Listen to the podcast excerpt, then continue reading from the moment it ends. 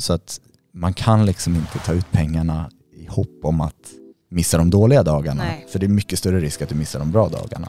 Ja, och det krävs så lite för att faktiskt råka missa de där bra dagarna. Ja, Och exakt. det blir en sån otrolig påverkan.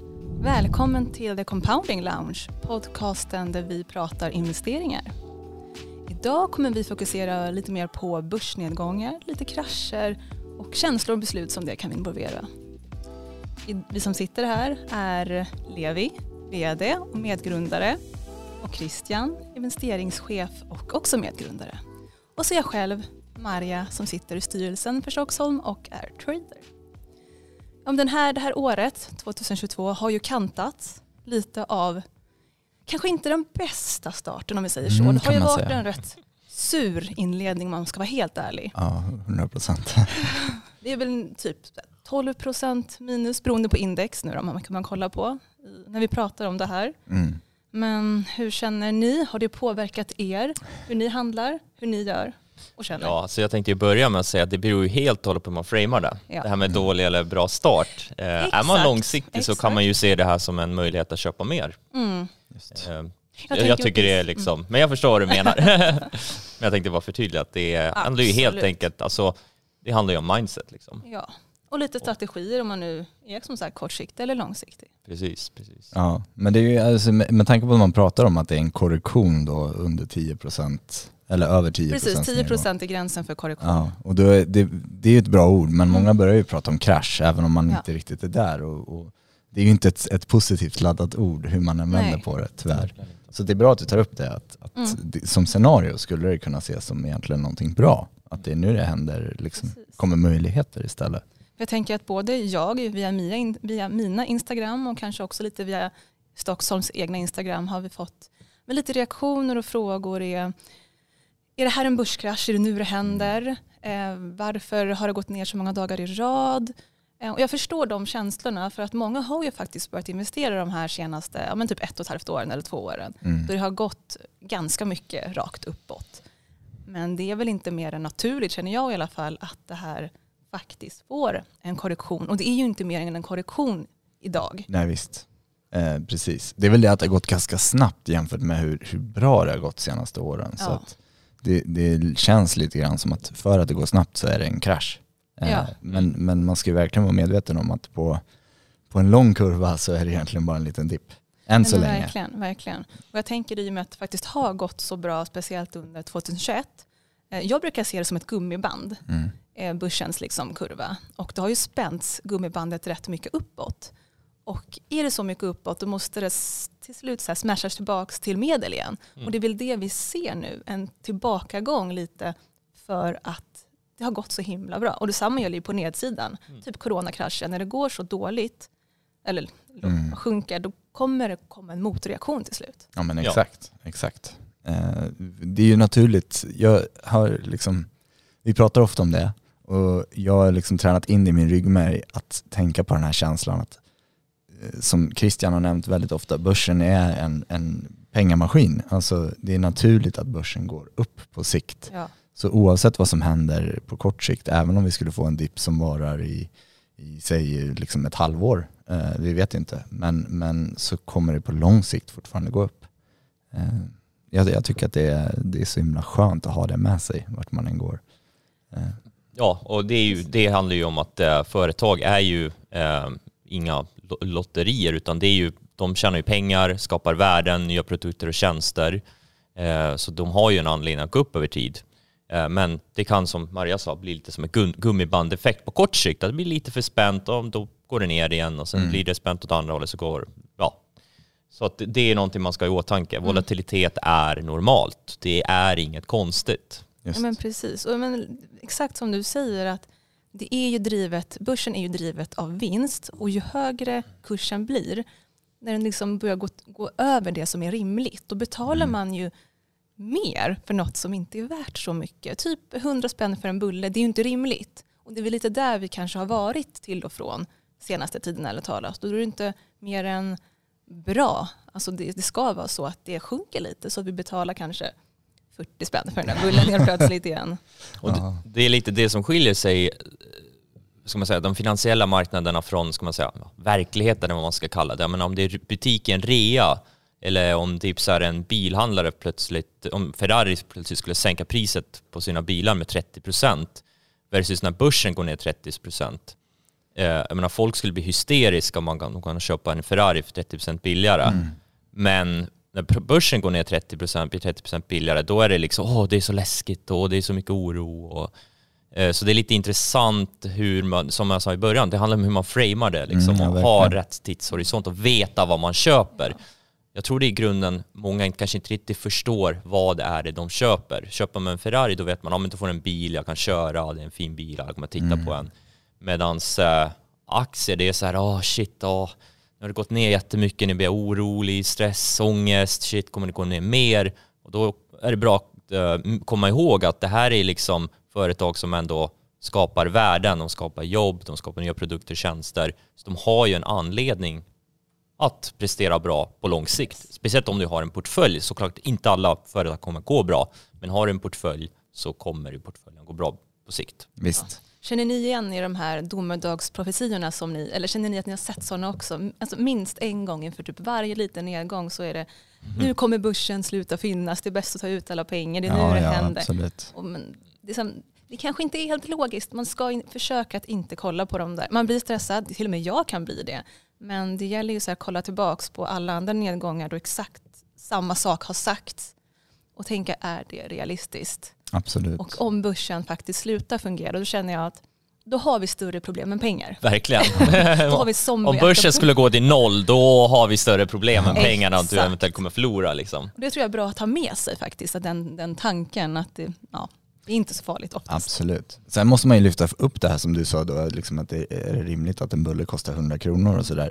Det, är ju, det är ju mycket spekulation på börsen givetvis ja. och, och priser spekuleras ju upp. Absolut. Och, och eh, man kan ta ett exempel, mitt favoritexempel är Tesla som är ett fantastiskt bolag med jättespännande produkter och initiativ eh, med en aktie som är prisad eh, till, ja jag vet inte. Den är värderad högre än alla andra bilbolag tillsammans trots att den har typ mindre än 1% av försäljningen. Och så ja, kan man tänka sig, hur rimligt är det? Mm. Ja exakt, eller en klassiskt mätetal eh, PE, alltså price to earnings. Mm. Hur mycket tjänar bolaget i förhållande till vad aktien kostar?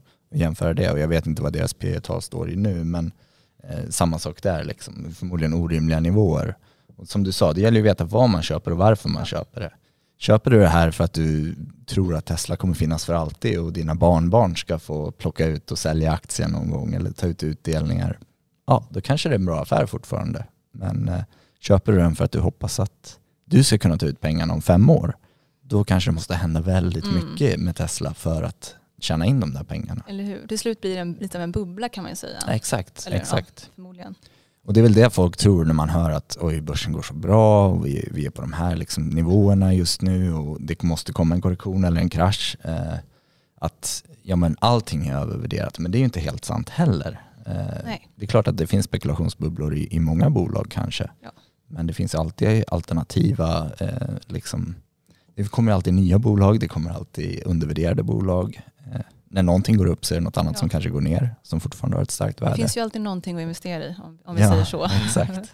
Men hur har ni ändrat era, nå, nå, någonting de senaste månaderna?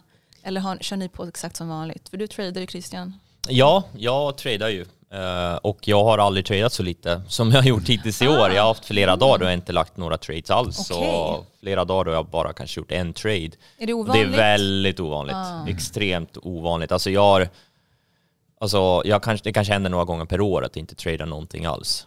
Eller att göra en trade. Och nu har jag gjort det så här fem, sex, sju gånger på ja, lite över en månad. Så. Vad beror det på? Om man frågar? Är jo, för att saken den att de individuella möjligheterna minskar när börsen är volatil. Allting följer liksom börsen. Eh, till skillnad från, ska man säga, uppåttrender. Då går vissa aktier går upp, vissa aktier går ner vissa går ingenstans. Men när det är sån här volatilitet då följer de flesta aktier börsen väldigt, väldigt noga. Så man hittar, ja. svårt att hitta individuella möjligheter. Eh, så det är det det handlar om. Okej. Ja, så man behöver liksom, mm. det finns helt inte lite mycket saker att handla. Nej, och det är större mm. risk på sina egna meriter. Liksom, så ja. kanske inte är värt det till slut. Ja, större risk, det handlar ju om, risk kan man ju alltid kontrollera. Men uh, det finns helt enkelt inte lika många möjligheter Nej. för min typ av trading. Nej, Just det. Just det. Nej, precis. För min typ av trading den är ju lite mer att jag gillar när det är volatilt. Så det, Mm. ja, jag gillar det. Ja, ja men exakt. Du då Levi? Ja, alltså jag är ju den som kanske i det här forumet är mest långsiktig. Mm. Eh, Jag har mina metoder, jag har mina investeringar som ligger och puttrar och eh, jag har inte ändrat någonting mer än kanske mitt humör. För det, Ja. må- det måste man erkänna, liksom, att när eh, bitcoin går ner samtidigt som svenska börsen går ner, samtidigt som amerikanska börsen går ner, då, då gör det lite ont i magen och Ja. man tycker att det är lite tråkigt. Jag hade så här mycket pengar nyss, som jag inte hade pengar, men i, i eh, liksom mitt värde. Mm. Mi- mi- Mina långsiktiga investeringar var värda så här mycket, nu är de värda 20 eller 30 procent mindre och det är klart att eh, det svider. Liksom. Och du investerar i alla tre?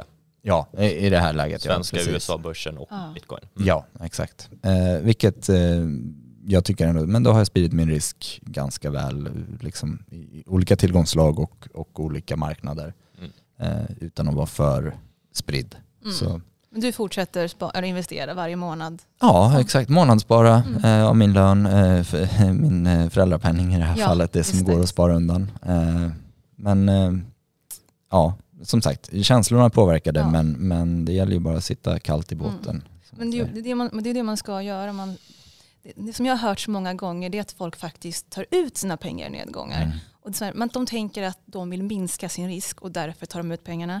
Men i ärlighetens namn, man gör väl lite tvärtom. Att man ökar, som jag förstår i alla fall, ökar sin risk när man tar ut pengarna. För då måste man sen komma tillbaka igen. Och när ska det ske? Visst. Kommer det ens att ske? Just. Kommer kursen stå 20% högre när man faktiskt går in? Ja, Eftersom vi tenderar att faktiskt börja investera mer när börsen går bra. exakt. Mm. Det är ju den flockmentaliteten man har. Ja, och du nämnde ju din, din eh, volatilitet i din strategi och, och hur, ehm, vi pratade om det innan, att eh, du har ju liksom vissa dagar när det händer väldigt mycket Ja. och det gäller ju säkert dig också Christian, att det är vissa dagar, vissa trades när väldigt mycket av vinsten kommer. Samma är det på svenska börsen. Jag hittade en, en intressant artikel, eh, flera intressanta artiklar som pekar på samma sak egentligen, att om du bara tar bort två eller tre eller fyra av de liksom vassaste dagarna varje år på börsen, då i princip raderar du all din avkastning. Ja. Eh, så att man kan liksom inte ta ut pengarna i hopp om att missa de dåliga dagarna. Nej. För det är mycket större risk att du missar de bra dagarna. Ja. Och det krävs så lite för att faktiskt råka missa de där bra dagarna. Ja, Och exakt. det blir en sån otrolig påverkan. Visst. Och det, alltså jag håller med. Eh, De största misstagen folk gör när det kommer till finansiella marknader är dels de som aldrig börjar eller börjar för sent. Och sen är det de som säljer av antingen när det har gått ner eller i tron om att det kommer att gå ner. Mm. Och det är så otroligt svårt att tajma. Ja, nej men precis. Och eh, som, som jag har sett det, statistik, så är sannolikheten efter en nedgång att det går upp sen efter 3-12 månader är lika hög sannolikhet som en vanlig generell månad. Mm. Så många tror väl att nu kommer det gå ner i flera år typ. Mm. Men nej, statistiskt sett så kommer det fortfarande att gå upp. Visst. Mm. Ja, visst. Såklart finns det undantag men liksom på, generellt. Och eh, just med sådana här lite kraftigare krascher, jag tänker coronakraschen och tidigare, sannolikheten att det går upp efter det är till och med ännu högre. Just för det här gummibandet med motreaktionen. Så Absolut. att ta ut pengar i en kraftig krasch, det är ju det absolut värsta man kan göra. Ja. Mm. Vinnarna på börsen är ju de som har investerat löpande genom just coronakraschen, IT-kraschen och alla. Hela tiden. Absolut. Alltså jag tycker ett, ett exempel som är intressant att dra där är ehm, liksom om man tar de största, längsta svackorna. För man kan ju prata om storlek, liksom, amplitud, hur högt eh, eller hur, hur långt ner har börsen gått i en krasch. Man kan också prata om hur lång tid tog det innan man återhämtade sig. Eh, coronadippen var ju väldigt eh, tuff, väldigt hård, Mm. eh, men också väldigt snabb. Man var tillbaka på samma nivåer väldigt snabbt. Minus 30 procent på fyra veckor. Det var Ja. en värsta kraschen på tio, ja, över tio år. Liksom. Mm, Eh. Men den, efter bara några månader så var det uppe på new all time high. Exakt, exakt. Och eh, tar man då liksom historiska krascher, vi har eh, eh, ja, men den stora depressionen 1929 eller Mm. 20-talet, 30-talet. Eh, där pratar man väl om att amerikanska börsen tog typ 20, 15, 20, 25 år på sig att återhämta sig. Eh, och det är väl därför man pratar om att man, det är därför man ska ha en långsiktig horisont för de här. Men det är också, då antar man också att man la in alla sina pengar precis på toppen. Ja. Exakt. Men om vi säger Exakt. att även om du säger att du började månadsspara, ett hypotetiskt scenario, började Ja. toppen 1929, om du fortsatte månadsspara under de här eh, 25 åren, Visst. då blev det egentligen så gick dina innehav plus efter kanske bara fem år, Precis, sju år. Precis. Men det är ju jätteviktigt att ta in det att okej, okay, går du in med hela din förmögenhet precis på en topp, har maximerat din otur, mm. ja då kan du vara, sitta där väldigt, väldigt lång tid med en förlust eller eh, liksom en, en, en ja, sämre investering om man mm. säger så. Men med en långsiktighet och kontinuerliga investeringar så har man mycket bättre förutsättningar. Verkligen. Precis. Fortsätt spara vid nedgångar eller investera. Ja. Och som jämförelse tror jag svenska nedgångar, då pratar man om största historiska är väl 15 år eller 10 år bara. Och eh, största eh, globalt, den största längsta återhämtningen som jag har förstått det är japanska Nikkei som alldeles precis återhämtar sig efter typ mm. 30 år.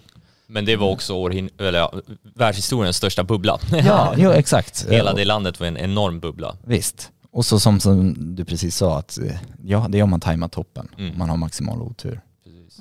Ja, men man ska ju tänka på att de flesta åren faktiskt har gått eh, alltså, på plus. Ja. Om vi kollar från 1984, då har nio av tio år faktiskt gått plus. Visst. Men samtidigt har, eller nej, sju, förlåt, sju av tio år har gått mm. plus, men nio av tio år har haft en korrektion. Precis som vi har sett nu. Ja. Så det är ju mer regel än undantag att se en korrektion. Så, så alla där ute var inte rädda för alltså, nedgångar. Det är Nej. så otroliga möjligheter.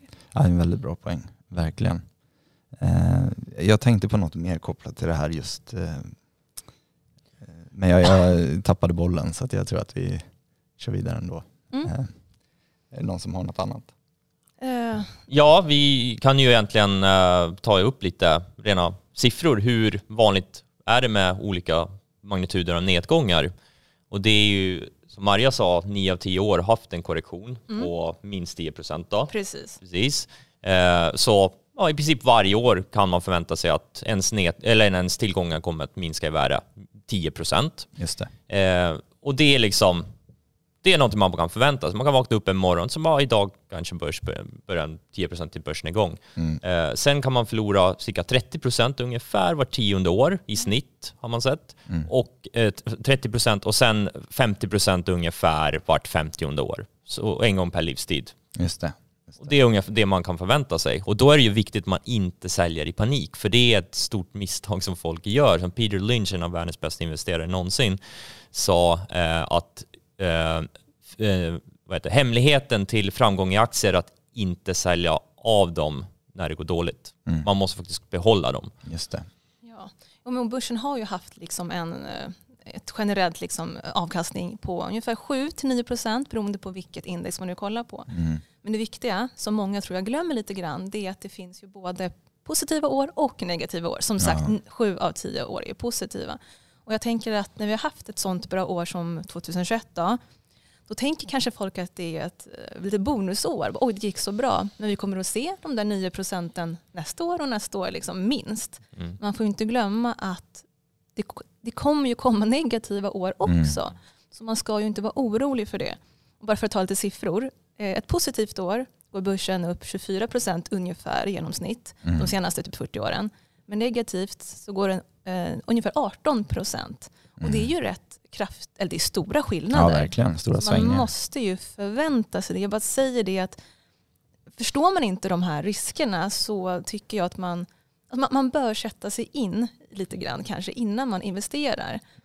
Eh, eller, ha, eller bara lämna liksom investera och sen lämna det. Man ska inte förs försöka ha den där känslomässiga tryggheten i det. Nej. Och om man, inte, alltså om man nu inte har det tycker jag att man ska ha regler. Typ investera varje månad. Mm. Eller eh, det finns ju vissa som kanske är mer insatta typ i handel och som går börsen ner 10% då går man in med lite extra. 20% mm. går man in med lite mer extra så att man har regler för sig. Nu förstår jag att inte alla kan investera mer vid nedgångar. Men har man möjligheten så kan man absolut se över sådana strategier för att minska de känslomässiga alltså reaktionerna. Ja, verkligen.